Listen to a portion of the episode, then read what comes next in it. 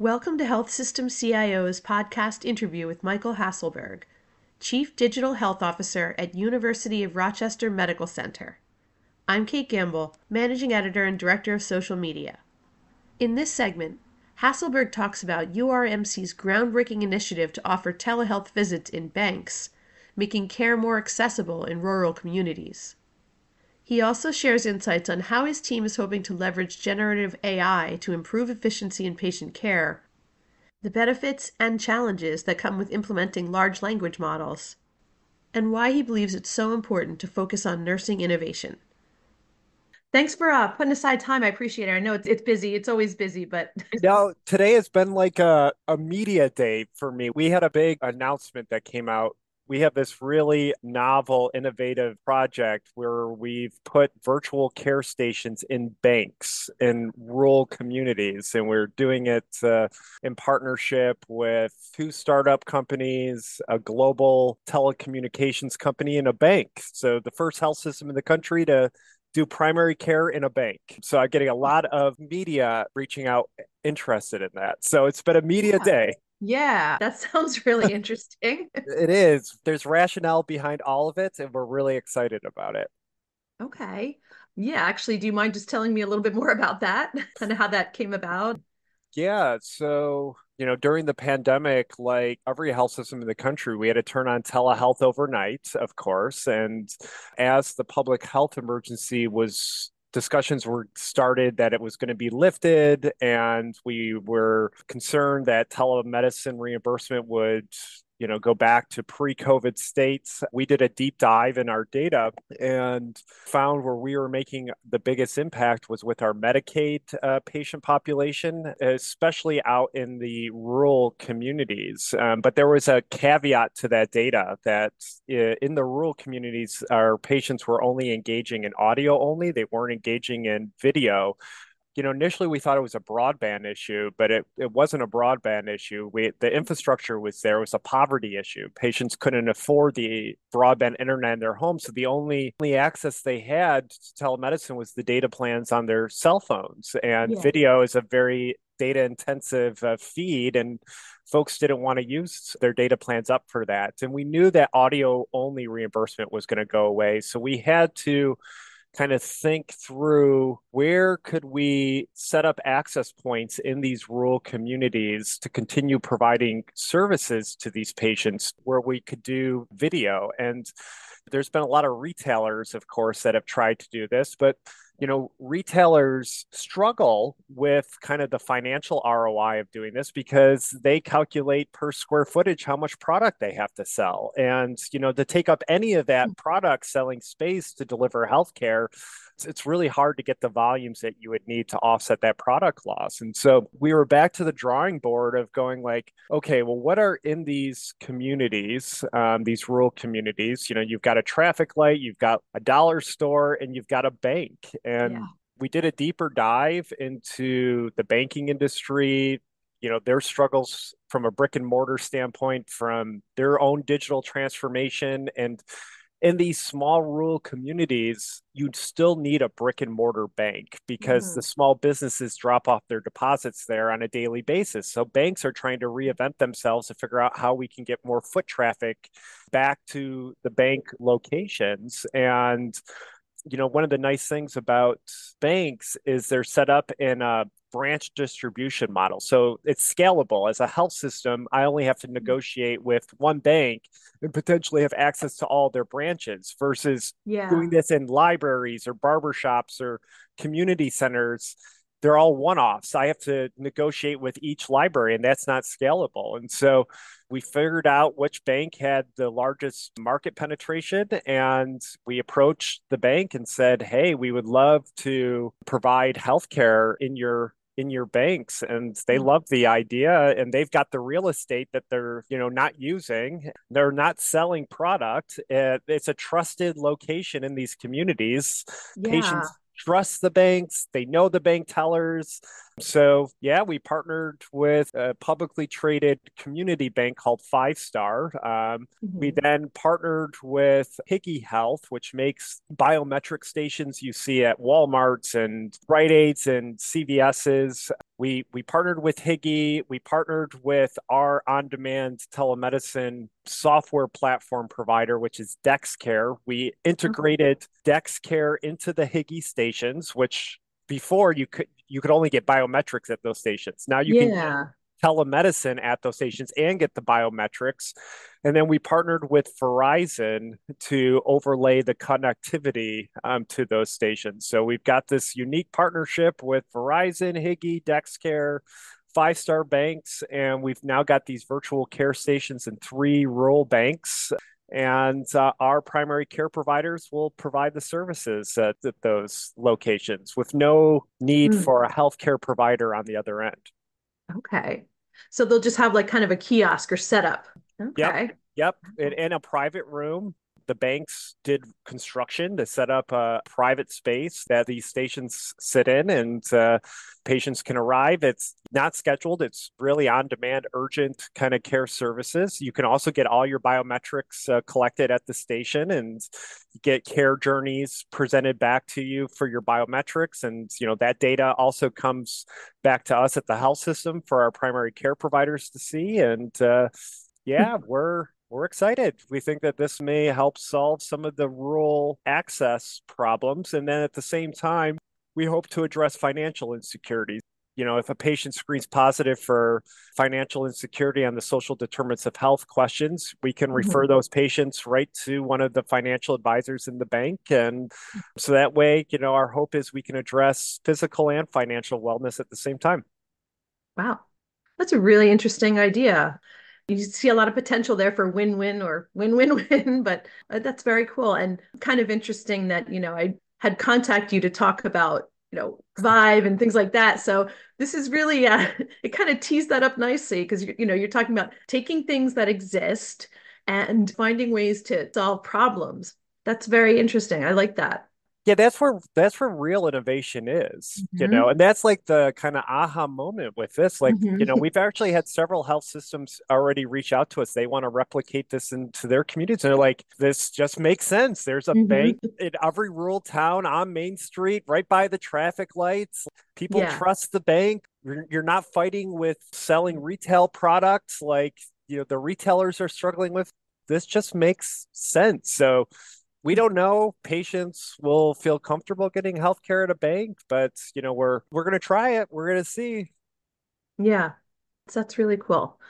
Well I, I, did want to talk about what you're going to be presenting and i noticed that it, it's part of nurses at vive which is really great to see because there are so many nurses. We know the problems and it there sometimes isn't as much attention or coverage on that. So that's that's really great to see. But yeah can you talk about like you know what you're going to be discussing and, and why it's of interest to you yeah well first i'm a nurse by background and so i was hmm. really excited to see ViVE and HLTH make an investment and really trying to support nurses to come to their conferences really start to draw attention to how you know technology can make the lives of nurses better.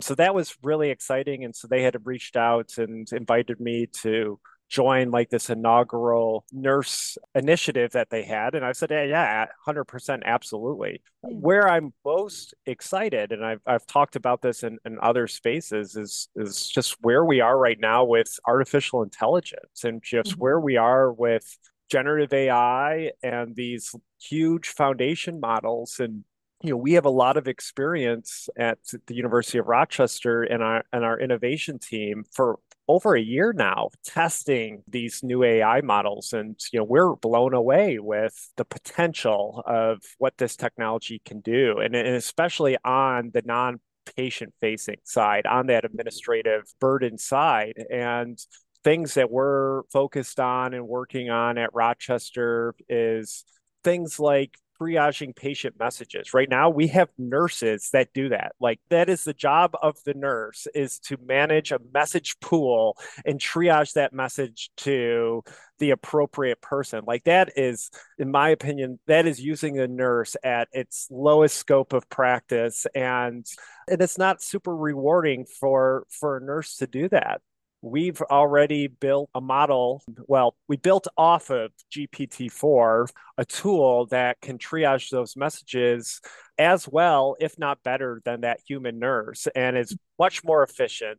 And so, you know, that is an example. You know, we're spending a lot of time with ambient documentation uh, tools and technology, and that is super powerful and and super uh, exciting for not only my nurses but the providers in my system. And you know, we've been dabbling or piloting virtual nursing for a little while now early virtual nursing models were essentially telesitting type models. The, the idea yeah. of using video conferencing technology to have a, a central nurse watching, let's say, 20 rooms and capturing patients that may be at risk for falling and then calling down to the floor and saying, hey, go down to that room. You know, we've been doing that uh, for some time, but, you know, now the progression that we're seeing with computer vision like that is really really exciting. And so you you have these cameras in hospital rooms already. You have other sensors in these rooms overlaying AI on top of it, that telesitting model, for example, you could have, you know, one nurse watching 200 rooms and the AI does the first read and says, Hey, look at that camera because I'm seeing something concerning. You know, that is is something that we're interested in and we're excited about. And, you know, even kind of simple things. So you you think about like my OR nurses, some of the things that they have to document it's it's crazy. Like they they have to document when everybody in that room washed their hands and what time they washed their hands and what time did the patient roll in and what time did the first cut happen. You know, again, that's utilizing the nurse at the lowest scope of their practice. Yes. That data that they're entering into the computer isn't consistent because it's a human entering that data. So uh, oftentimes yeah. there's noise in that data. So then trying to use that data for modeling down the road is very difficult. That is something that AI can fix right now. Like computer mm-hmm. vision can see when people wash their hands and timestamp that and then consistently put that data into the record the same way every single time that allows my nurse to do the actual patient care that they went to school for and that they, they wanted yeah. to do. And then it also structures my data in a way that I can develop even further models that may be able to both support the clinicians, but maybe even in the future predict patient outcomes. And so, like, I think that is where I am pretty bullish and pretty excited on right now. And it's probably the first time in my career thus far that I am hopeful that technology will actually make the lives of our clinicians better. Like when I think back of all the other technology we've introduced into healthcare, always was good intention that was going to make the lives of clinicians better. But yeah most have not been able to to live up to those expectations. And you know my our early ex- experiments and pilots with these new ai tools gets me to really think yes you know we'll be able to really transform the lives of of our workforce.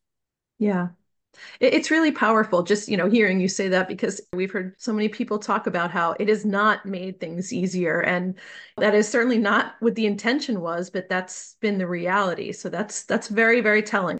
Yeah, 100%. Now there are still a lot of stuff we have to work through and there's there's mm-hmm. nuances to yeah. this and a lot of things that we don't understand like a lot of these models are are essentially a black box like we don't really know you know how they're coming up with the outcomes that they're coming up with and yeah. you know these models which you know everyone talks about you know do fabricate things or hallucinate and which can you know have detrimental outcomes and so you know we're really trying to kind of understand that. And you know we're we're already seeing with some of our pilots where we're running models outside of a, a production environment where we're seeing the model starting to, to degrade over time. And mm-hmm. things get caught in the the filters that weren't getting caught in the the model's filters earlier. And so you know, really understanding the safety and trust around these models is, taking a lot of effort. And we mm-hmm. want to make sure we get that right before we deploy these out in production at, at large scale. And so we're spending a lot of time on that, thinking through ethical concerns. So, you know, we have ethicists that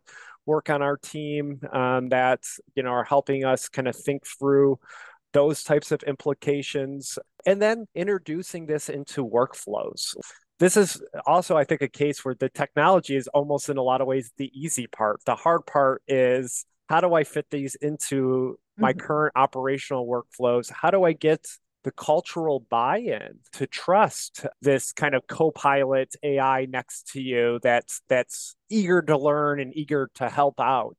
Um, you know, all of those things we're still working through. Yeah, and what are some of the ways you are addressing the, the buy-in factor? Because, like we said, there are trust concerns, of course. Yeah, uh, so you know the things that we're targeting are some like low hanging fruit things where if if mm-hmm. the model gets it wrong the consequences are not as significant. So, example like using uh, generative AI to help generate a note or a response back to a patient. You know, you still have that human that is looking at it, double checking it, and approving mm-hmm. it before it goes out. And that's getting my clinicians really, really excited because writing a letter back to a patient it's it's time consuming. And you know to have the ai take the first draft at it and then and then my clinicians read through go oh my god that, that's really really good. And in some ways the ai is even more empathetic because it the clinician doesn't have the time uh, you know yeah. they're they're so busy and trying to get it. The ai will actually write a response that has empathy in it and it's mm. and my clinicians actually really like that yeah. um so like that is helping to get the buy-in and if i if i can get wins there then we can actually start thinking about more complex or even maybe more higher risk applications for the ai but again yeah. um, that's kind of been our approach is what's the low hanging fruit where you still have the clinician in the loop where this will actually remove something off the clinician's plate um, mm-hmm. or help them they otherwise probably didn't really want to do because they really wanted to be with the patient. And so that's been helping us get buy-in. And then you know also trying to have transparency you know as we think as a system level about what our AI governance looks like and who sits on that. And and having representation from ethics on that is you know I think really really helpful because as clinicians, you know, we hold ethics very strongly.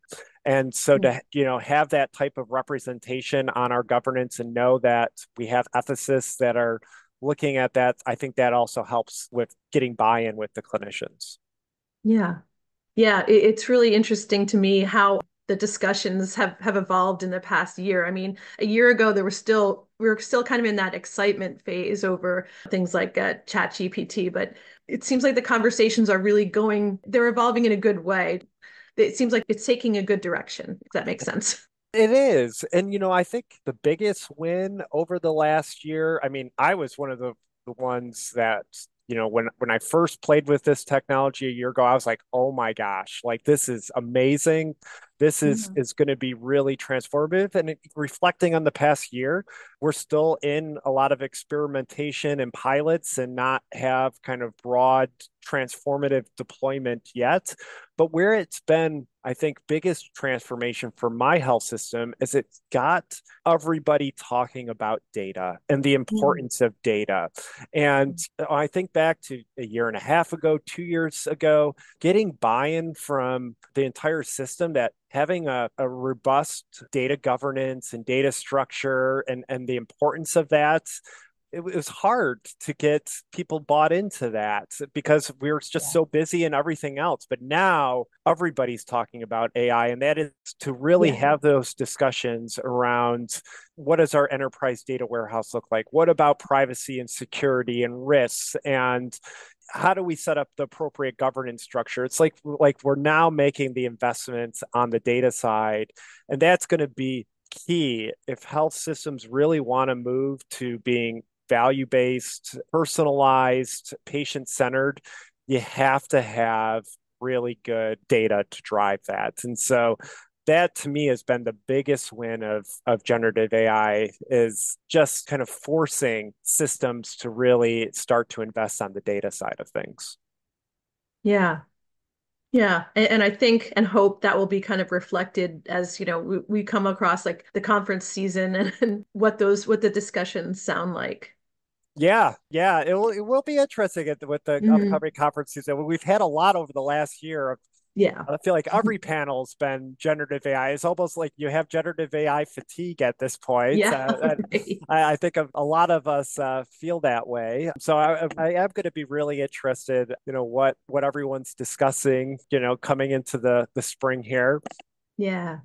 But again, for me, from the ViVE standpoint, I am really, really excited about you know having a nursing component to it and we've had a nursing shortage for as mm-hmm. long as I've been in the profession. It's just gotten exacerbated and, and worse. And to highlight nursing innovation and to highlight that nurses are on the forefront of disrupting and transforming healthcare um, and getting giving nurses the opportunity to kind of even see what's happening outside of yeah. you know their nursing discipline i think is is, is going to be huge because nurses are really at the heart of healthcare. They are the true drivers of healthcare. And so we need nurses to be kind of leading the way. And so I, am excited that ViVE is making that investment. Uh, I hope other organizations continue to do the same.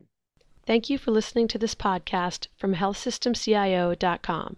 To hear other podcasts, visit our website or subscribe to our account in iTunes at healthsystemcio.com backslash podcast.